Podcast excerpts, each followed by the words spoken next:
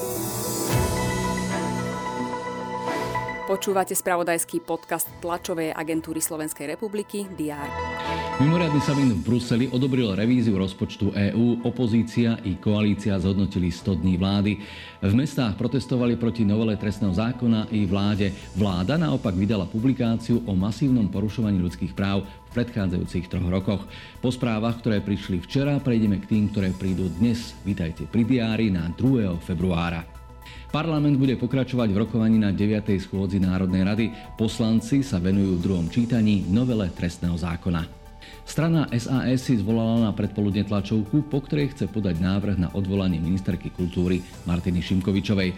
Návrh na odvolanie avizovali liberáli spolu s progresívnym Slovenskom. Ministerke vyčítajú autoritatívne a nekompetentné vedenie rezortu.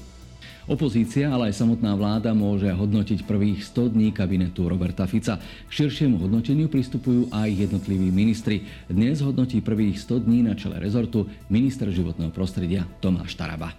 V Bruseli sa začne neformálne stretnutie ministrov zahraničných vecí členských krajín EÚ.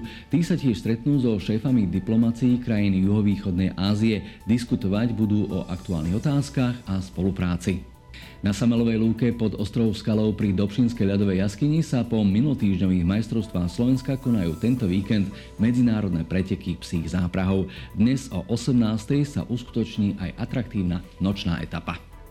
V Srbsku sa začne duel domácich tenistov so slovenskými o postup do finálovej skupiny Davisovho pohára. Za domácich nenastúpi Novak Djokovic. Úvodný duel obstarajú srbská jednotka Miomir Kecmanovič a slovenská dvojka Lukáš Klein. Športové spravodajstvo TASR prinesie správy takisto z tábora. V juhočeskom meste sa začínajú majstrovstvá sveta v cyklokrose, kde sú na programe preteky zmiešaných tímov.